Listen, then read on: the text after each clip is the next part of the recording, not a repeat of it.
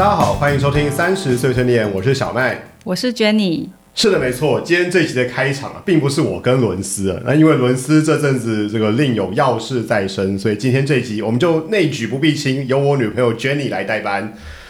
对，那至于伦斯哦，他到底是什么要事在身呢？嗯，我觉得这故事这个听上去也是保证精彩。那这部分就等到伦斯回来之后再自己跟大家分享了。所以呃，各位伦斯的粉丝们，广大的伦粉们，大家不要担心哦，我们这只是代班，并不是要意图篡位啦啊。那呃，如同这个之前我们在节目里头就有预告过的，呃，近期我们有陆续在规划，有邀请一些这个不同职场领域的朋友啊，来我们节目做一些分享跟交流。那像是这个之前几集我们邀请了这个 Eva 来我们节目分享他在酒商产业的点点滴滴。那后续我们预计也会邀请一些，比方说科技业啊的朋友来做一些分享。那我觉得这都是很有趣的交流啦。然后毕竟我们节目叫做三十岁碎念嘛。那大家在三十岁这个阶段呢，陆续在各行各业都累积了一些经验，虽然没有到很多经验，但是呃，跟刚从学校毕业这个社会新鲜人那种一张白纸的状态相比，那其实可以还是蛮明显感受到大家到三十岁哦，都到都在自己这张白纸上面有陆续谱写出一些属于自己的篇章啦。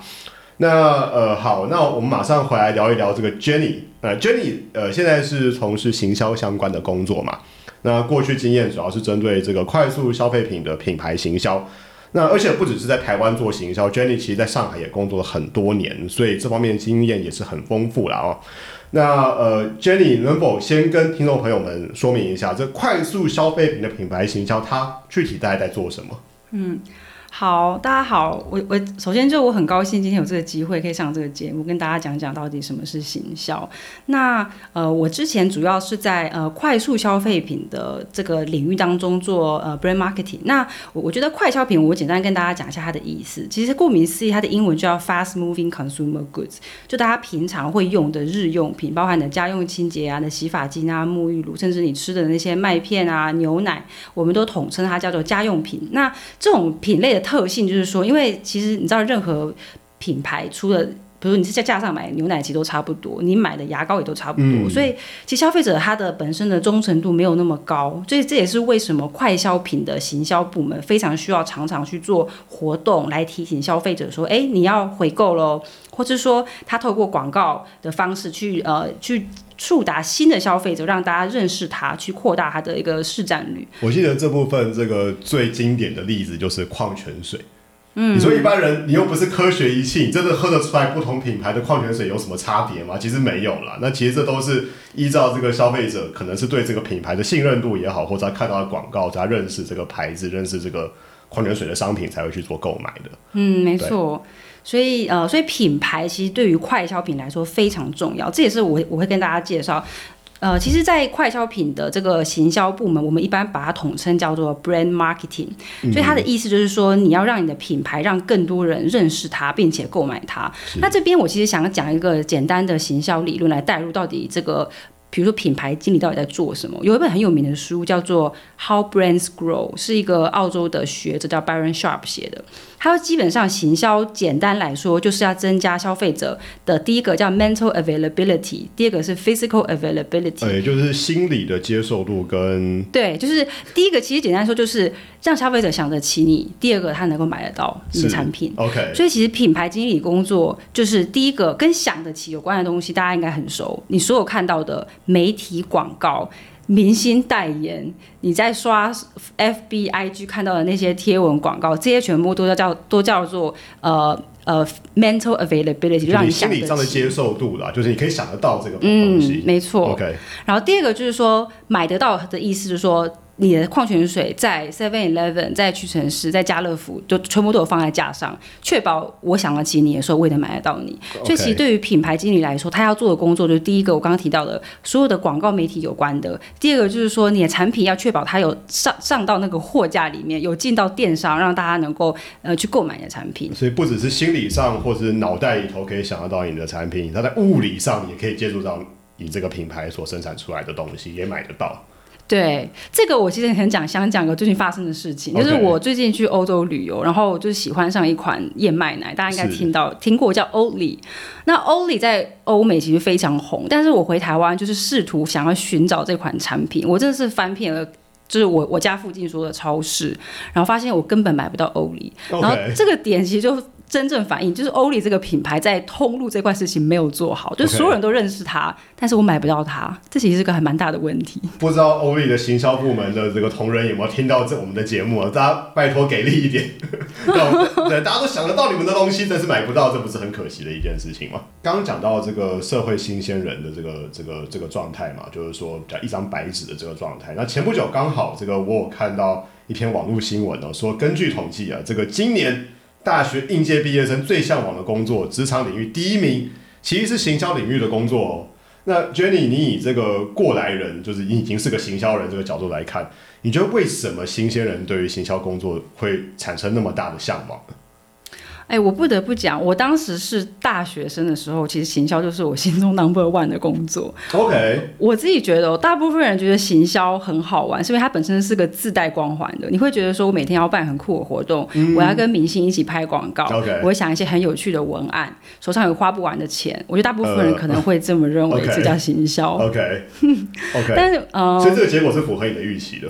我觉得符合我的预期。我觉得另外一个比较现实原因考量，因为行销这个工作，我觉得它不像比如说财务啊、业务或是研发工程这种比较呃专业或技术性的，它不大需要一个很强大的背景知识或学科训练才能够变成行销人，相对来说进入门槛稍微比较低。但是他未来发展的职业道路又非常宽广，所以我觉得蛮多大学毕业生不不只是商学院，可能各种文文学院、社科院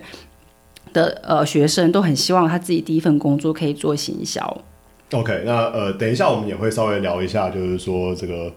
呃，就以 Jenny 这个行销人的角度来看的话，这个呃，各位同学就是在学生时代其实对学销工作这个认知，跟实际上这个从事行销工作之间会有没有什么差异性啊？好，那我们这一集呢叫做成为一个行销人呢。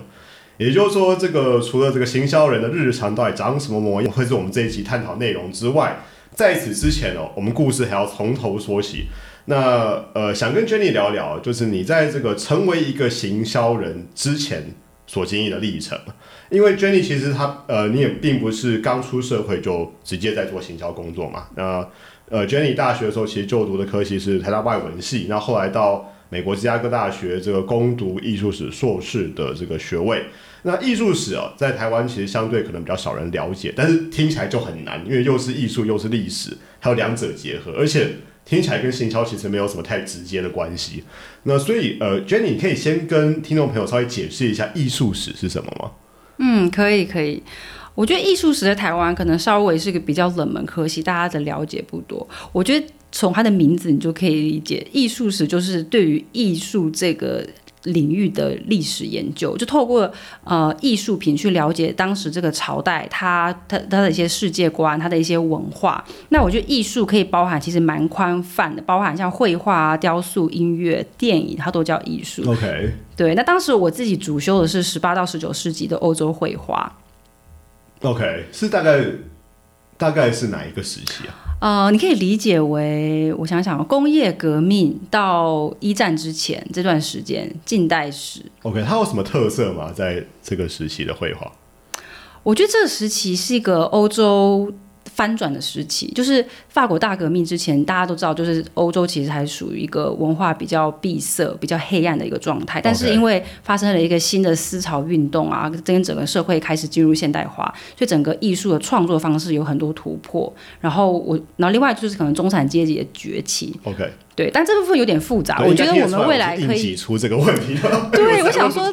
之后之后我们有机会应该呃会另外做一集，请 Jenny 好好说明一下、解释一下对艺术史到底内容是什么。然后也确实，因为台湾好像相对是比较少艺术史方面的科系，对不对？那呃这么难念的一个领域哦，那显然你又累积了很多就关于艺术史的专业知识跟技能。所以很自然的一定会想要在工作上面这个学以致用，但我我还蛮好奇，艺术史相关的毕业就是科系毕业，他的工作有会有哪一些呢？嗯其实说实话，我的职业道路也是比较曲折。就我一开始真的念了艺术史之后，是做艺术有关的工作。OK，那我跟大家就科普一下，一般艺术史毕业的人有几种出路。第一个是走学术单位比如说当教授对美术馆的策展人、馆长。第二种是走向盈利单位，就是去画廊这种机构，也是做策展人或 OK 销售。然后第三个大家可能稍微比较呃熟悉，就是艺术中介，像拍卖行 OK，或是艺术家经纪人这种，大部分都是三条路。但这个领域在台湾是个大的领域吗？不算呢，其实艺术史以全球来讲，它都是一个比较小众的市场，因为嗯这个还蛮好理解，有多少人真的买得起一幅作品，你就知道了。它其实服务的是一群精英分子或是有钱人。OK，我我觉得觉得你刚刚提到这一点很有趣，因为你刚刚讲的不是世界上有多少人看得懂艺术品，而是多少人买得起艺术品，这是钱才是进入门槛，不是知识。对，这所有东西说到底还是一个市场的流通，还有怎么样赚钱。所以艺术它也不可能就是白白政府就无条件的支持，就是它某种程度也是需要有一些盈利啊，要有藏家去购买，这个市场才能够活络嘛。那没事，我们把事情拉回来，我讲一下我自己的背景。那当时我自己毕业后，其实是先去了上海一个国际型的画廊做策展助理。OK，上海蛮有趣的。对我选择了上海。其实当时中国的艺术市场非常蓬勃发展，OK，那当然是跟它的经济有关，因为中国经济的发展也带动了它的文化的输出。哦，所以呃，我那时候是先到了画廊。当然，我们回到行销这个 topic。因为其艺术本身，我刚刚提到它，它太小众了，所以相对于它的职业职业发展的路也比较窄。那这也是我转换到行销最大的原因。可是那么多那么多这个领域里头哦，就是呃，为什么会选择行销领域作为下一个发展的方向呢？对，因为其实出了这个艺术史，其实你可以选择的路非常非常多。为什么单单是行销这个领域呢？嗯我其实刚刚有提到，就是我大学毕业之前，其实最向往工作是做行销，所以是我其实，在大学的时候就已经修过行销相关的课程。然后不瞒大家，我的第一志愿是台大国企系，哦，谢谢你哦。其实不是台大外文，所以我那时候就有呃修一些商管的课程，像有一门叫服务业行销，反正。我好我好像知道是哪个哪个老师。对，这老师你是不是上也上过他的课？他蛮有名的。呃，这门课我没有上过，对不起，老师，对不起。当时就是呃，这反正这个课的老师就有提到说，哎，国际有些知名的公司，像新加坡航空跟西南航空，都是很有名的航空公司，但他们各自其实有不同的行销手法来吸引不同类型的顾客。我突然想到，这个老师好像蛮有名，就他很喜欢新航，他很喜欢举新加坡航空的这个例子，因为他觉得那是一个很很完美的一个服务业行销的一个展现。哦，该不止老师有认识新航里面的谁谁谁之类的？这我这我就不晓得，但在在当时确实有一些教授在开他玩笑。嗯所以呃，就对，所以我大学的时候其实就上过一些课，然后我就开始对这领域很感兴趣。这也是为什么我在大四的时候其实申请了一个在台湾蛮有名的呃软体的外商公司去实习。我其实花了一整年时间在当时的 marketing 部门。那呃，我觉得非常有帮助，因为当时对于一个学生来讲，我用就是呃实务经验去了解哦，一家呃很软体公司的行销部需要做些什么。那我这边其实也蛮推荐，如果你现在还在读书，或是你还没有进入这个领域，我觉得不论是用双主修啊、辅系或是实习的方式，都能够增加自己毕业后进入行销领域的一个竞争力。那呃。对，回到刚刚小麦提到，为什么我要进入行销领域？就刚刚以上是我在学生时期的一些嗯呃怎么讲 inspiration。那最后一个是说，我当时从艺术想要转行的时候，其实蛮挫折的，就是因为你知道，在一个在大陆好了，不是自己的国家，然后要找一个自己没有做过的工作，其实是非常难。所以我那时候也有跟一位台大的学姐吃饭，我就问她说。呃，我我到底要怎么样从这么窄的一个圈子跳出去？那那时候那个学姐刚好她也是从画廊出来，去了一家很有名的法国的一个工业公司做市场部。OK，她其实就跟我讲了一句话，她说：“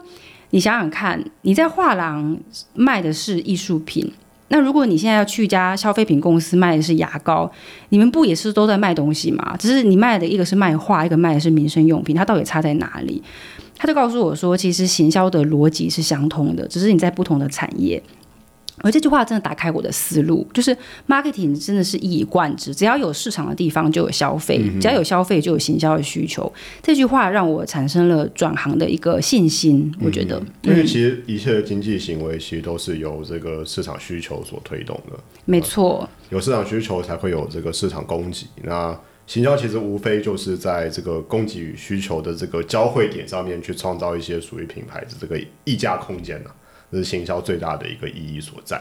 好，那但是呃，我还蛮好奇，就正所谓隔行如隔山，尤其是从艺术艺术圈这么一个呃，可以说是很很很高阶，或者可以说很小众的一个圈子，转到这个快速消费品这个领域，而且还是做行销，做的职位也不同，可以想象这个转换职场领域的过程肯定是非常辛苦。那呃，你为了要转到行销领域，你你做了哪一些准备呢？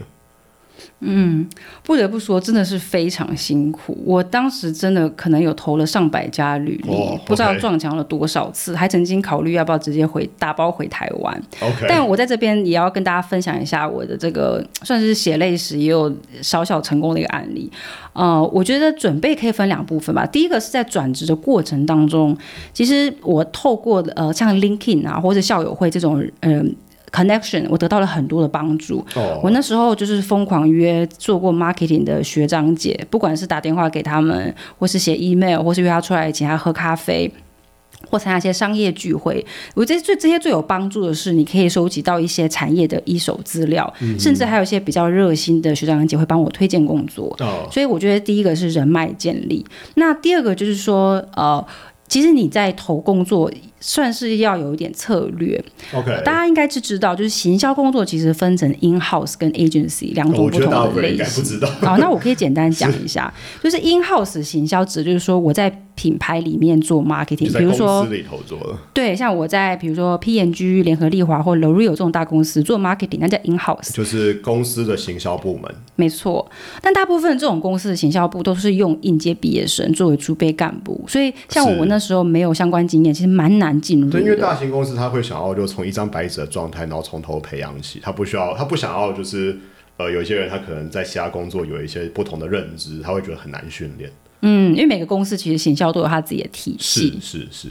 对。然后另外一个方法就是我用的一个策略，就是先去 agency，因为大部分呃广告应该说所有的公司的行销部一定都有 agency 去帮他执行很多媒体投放也好，办活动啊、明星，所以 agency 是一个很好的方式，是先进入到这一行，同时可以接触到很多不同类型的客户，然后再寻找一个好的机会，再跳到 in house 做 marketing。所以那时候我就这么做。在台湾叫做这个媒体公司嘛，对，媒体公司或广告公司，代广广告代理商，或是看看你要做什么，但通常就是呃，台湾也有就是一些很国际型的一些广告代理公司啦，大家可以呃，对品牌来说当然是个很方便的一个中介单位，但对假如说要从事这个行销相关工作的话，这也是个不错的跳板。嗯，对，大家可以先从这边开始，就是慢慢累积一些经验，这样子。对，很好的建议，我当时也是这样做的。OK，那呃，另外就是想要也想跟大家聊聊，刚刚只是转职前哦，就是但这这个呃事情还没结束，其实真正的挑战是转职之后。OK，嗯，因为当你真的进到这个领域当中，你会发现哦，原来我要学的还有这么多。嗯那我自己觉得哦，就是呃，工作的学习其实百分之七十是靠真的是实实战经验。是像我那时候进到上海一家蛮有名的快销公司，我我我觉得很重要的一个事情是跟你的同事打好关系，他们会成为你最大的助手。因为就像我提到品牌行销这样的部门，它其实是有跟很多相关部门一起合作。比如说业务啊、呃财务啊，或是可能供应链，所以那时候我其实有两个很好的伙伴。第一个是我坐我隔壁的一个女生，她叫 Sylvia，嗯哼，他基本上非常了解电商，OK。然后我那时候我觉得他算是我对于大陆电商的启蒙者，因为哦，尤其大陆又很依赖他们的电商，大他们的电商真的是做的非常成功，然后在全世界目前走的最前面的一个市场了，在电商领域。对我那时候真的很幸运，刚好我那个品牌是一个呃刚进到进进到市场的小品牌，所以它 OK 蛮依赖线上的。嗯那时候我这位同事其实教我很多，我就是他他负责是电商内部的一些媒体投放，那我负责是外部的广告投放，所以我们两个基本上就是行销漏斗的的每呃四个层级加起来。等等等等，那个那个专有名词有点多，行销漏斗是什么意思？哦，行销漏斗呃是呃我们简称叫 AIPL，就只说消费者从呃了解到你到购买你这个产品所要经历的一个旅程。OK，对，那 A 的话指就是 awareness，他先认识；第二个是 interest，他对你产生了兴趣；第三个是 purchase，他就是真的是呃购买你的产品了；最后是 loyalty，就是回购，他买了之后觉得哦太好用了，我要再买一次。简单讲就是一个用比较科学化的方式来切分，就是消费者从认识你的产品，对你的产品感兴趣，到实际上购买，甚至是后续回购的一个流程了。对对，所以呃，所以当时这是其中一块很关键，我怎么样学会数位与电商行销，就透过这个跟这个同事的合作。嗯那我觉得当时工作的第二个重要的伙伴，其实是我的财务。那 OK，呃，大家可能不知道，就是快销公司其实是个非常重视财务的公司，就是所有的呃决策都是先算一版。呃，财务损益表，这个也是个专有名词，不好意思，就是你要先算一下，哎，我到底花一百块做这个事情，能不能帮我赚至少一百零一块吧？我不要花一百块，还还只赚八十块。所以简单来说，每一个行销人都要有基本的财务知识。那刚好我那时候的那个品牌在经历一个类似要 relaunch，就是有有一些要清库存的风波，所以我有很多的时间都其实都做这个财务隔壁上班，我每天都在学习怎么样算这个 P N L 财务损益表，因为老板每个月都要 review 一次。OK OK，哦，那是心理压力非常大，所以呃，我真的必须跟大家说，行销只是真的不是你看到的。办活动找明星做代言，他其实有很多要去跟数字打交道的，或是甚至去了了解怎么做一盘生意，我觉得才是行销的一个核心。对，那另外就是我们再回到呃小麦的问题哦，我还做了哪些准备？刚刚以上提到的是在工作当中的学习，但我觉得另外一块也很关键，就是你自己自己的学习，就是其实学习真的不是仅限于在大学上课，像那时候我。呃，因为自己知道我不是 marketing 毕业的嘛，所以我上了像 Coursera，大家不知道有没有听过一种线上课程。其实这个超棒的，你可以听一些像美国 U Penn 啊、Yale、Stanford 这样知名大学的一个免费公开课，它上面有非常多商业相关的课程，或是你也可以选择，比如像 Google，他们最近有开像 digital 或是 e-commerce marketing 的一些证书。嗯我那时候其实也用这样的方式去自学。那另外一个就是透过阅读，因为其实。呃，我我觉得知行合一，就你一定先要建立一套对于行销的体系，就是要知识体系或理论框架，同时你去实践它，这样子两个东西结合起来，才会让你真的是呃看懂你到底每天都在做些什么。所以我觉得对我帮助很大，我就是边边做边学。嗯，对，就是其实边做边学也是最快的一种学习方式啊。那这呃，毕竟我们人不在学校里头了，所以呃。在这个职场上，一边累积经验的过程当中，然后一面吸收薪资，呃，应该不管是是不是行销领域，或甚至是不是快销领域，应该都是一个就是自我提升的一个很好的一个方法了。好，对，而且呃，sorry，补充一句，行销真的是一个无法在学校学的东西，它一定要进入社会之后是靠实战经验。嗯，那实战经验还是蛮重要的一个，因为必须要跟你的消费者去做互动嘛，这也是行销的一个做事的一个一个准则啦。好，那呃。这实际从事行销工作，刚刚提到了很多 hands on 的一些一些过程了，但是是否有哪一些部分跟你原先想象的其实不太一样呢？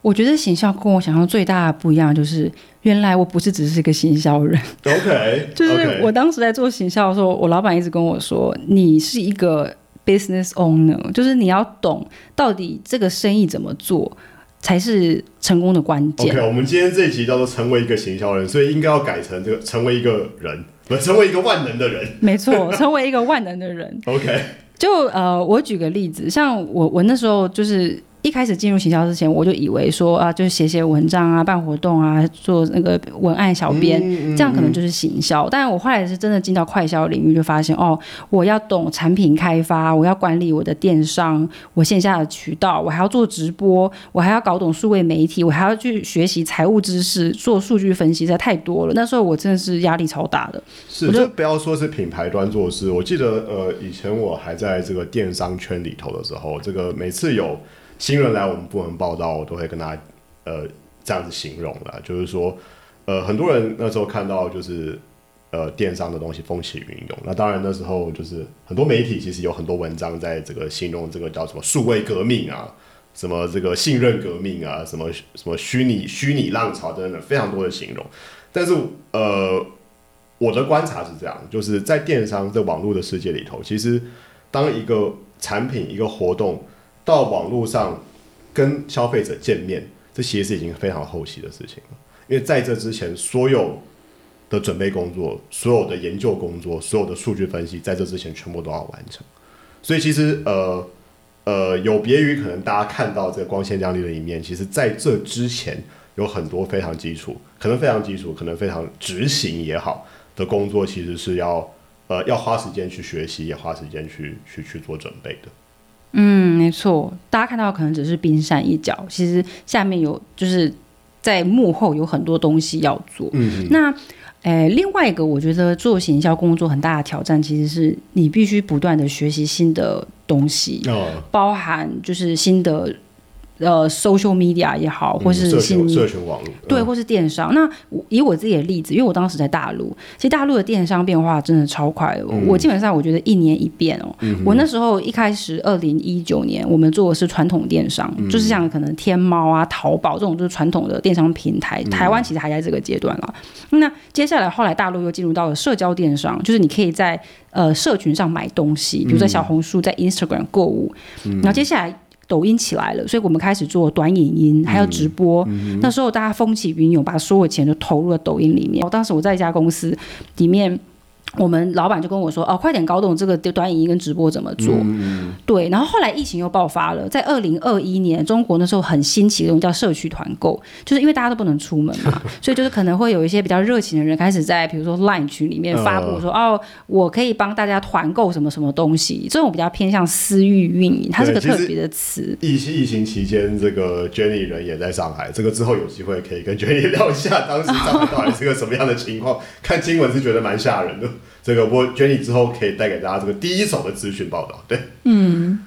所以就就像我刚刚讲，就是你看光中国电商的一个变化节奏非常快，所以我觉得身为行销人，其实很关键就是说你真的要有很强的学习能力，然后对世界要保持一个好奇。嗯哼，对，所以呃，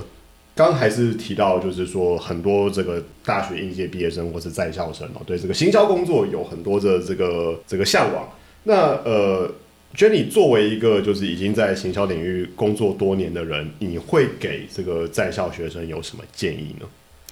我的建议是提早入场，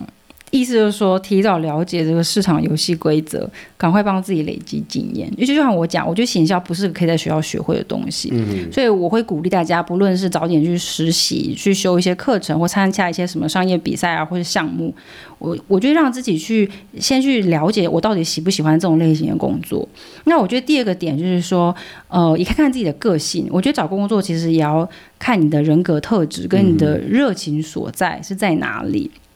所以我给大家的建议就是说，永远不要停止学习，然后要保持一颗好奇的心。对，我觉得呃，因为可能跟 Jenny 不太一样，因为我大学毕竟念的是商学院，然后呃，国际系来说的话，就行销是国际系一个蛮大的一个科目啦。那我还记得就是呃，我们行销课的第一堂课，这个老师就问大家一个问题，就是问大家说，大家觉得这个行销这件事情的。最终目的到底是什么？大家也可以想一下，行销这件事情的最最终目的是什么？有些人可能会觉得说，哦，是这个增加品牌价值；有些人可能觉得说是吸引目光，但其实这些都不是最终的目的。最终目的其实就两个字：赚钱。对，那这跟所有商学院的 的的这个科目其实都非常的类似啦。对，所以呃，虽然说像 Jenny 刚刚提到，就是呃，可能很多人就是对行销的这个认知可能停留在一些很光鲜亮丽的东西，但是它最终最终其实还是要非常呃。科学化跟这个务实的去衡量，说这个事情有没有办法帮你帮你做赚钱，那这件事情才会对这个呃一个社会上的企业来说，才会有它的这个商业价值跟它的这个这个盈利的这个这个手段嘛，对。那呃，今天其实很谢谢 Jane 的分享，我觉得内容非常的充实。那各位听众朋友，不论是你本身也在这个从事行销工作，或是呃你有志成为这个行销专业人士，或者是你还是一个学生，但是对于行销工作有些向往，但又不知道怎么如何着手的朋友，这个想深入了解的话，这个相信 Jenny 在工作上面所经历到的这些种种历程，都可以作为大家的借鉴与参考。那也欢迎在我们三十岁青年官方粉丝 IG 粉丝团留言，那切磋交流喽。那节目惯例哦，这个有来宾上来我们节目做分享的时候，这个我们节目最后都会请来宾用一句话来形容一下自己的工作。那这其实是模仿自这个日本的综艺节目电视冠军啊、哦。那所以呃不免俗的，就节目最后我们也请 Jenny 用一句话来总结行销工作，你觉得是什么呢？我觉得对于行销，呃，我想讲英文，叫 always start with why，永远都要问自己为什么，为什么要做这个事情，为什么我要做行销？我觉得这是了解世界最根本的方式。那最重要就是，你一旦想清楚了，就能够勇往直前。OK，非常正面的结论。好，谢谢今天 Jenny 来我我们节目做分享。那今天节目先到这边，感谢大家收听，我是小麦。我是 Jenny。好，OK，没有伦斯，没关系，我们下期节目再见，谢谢，拜拜。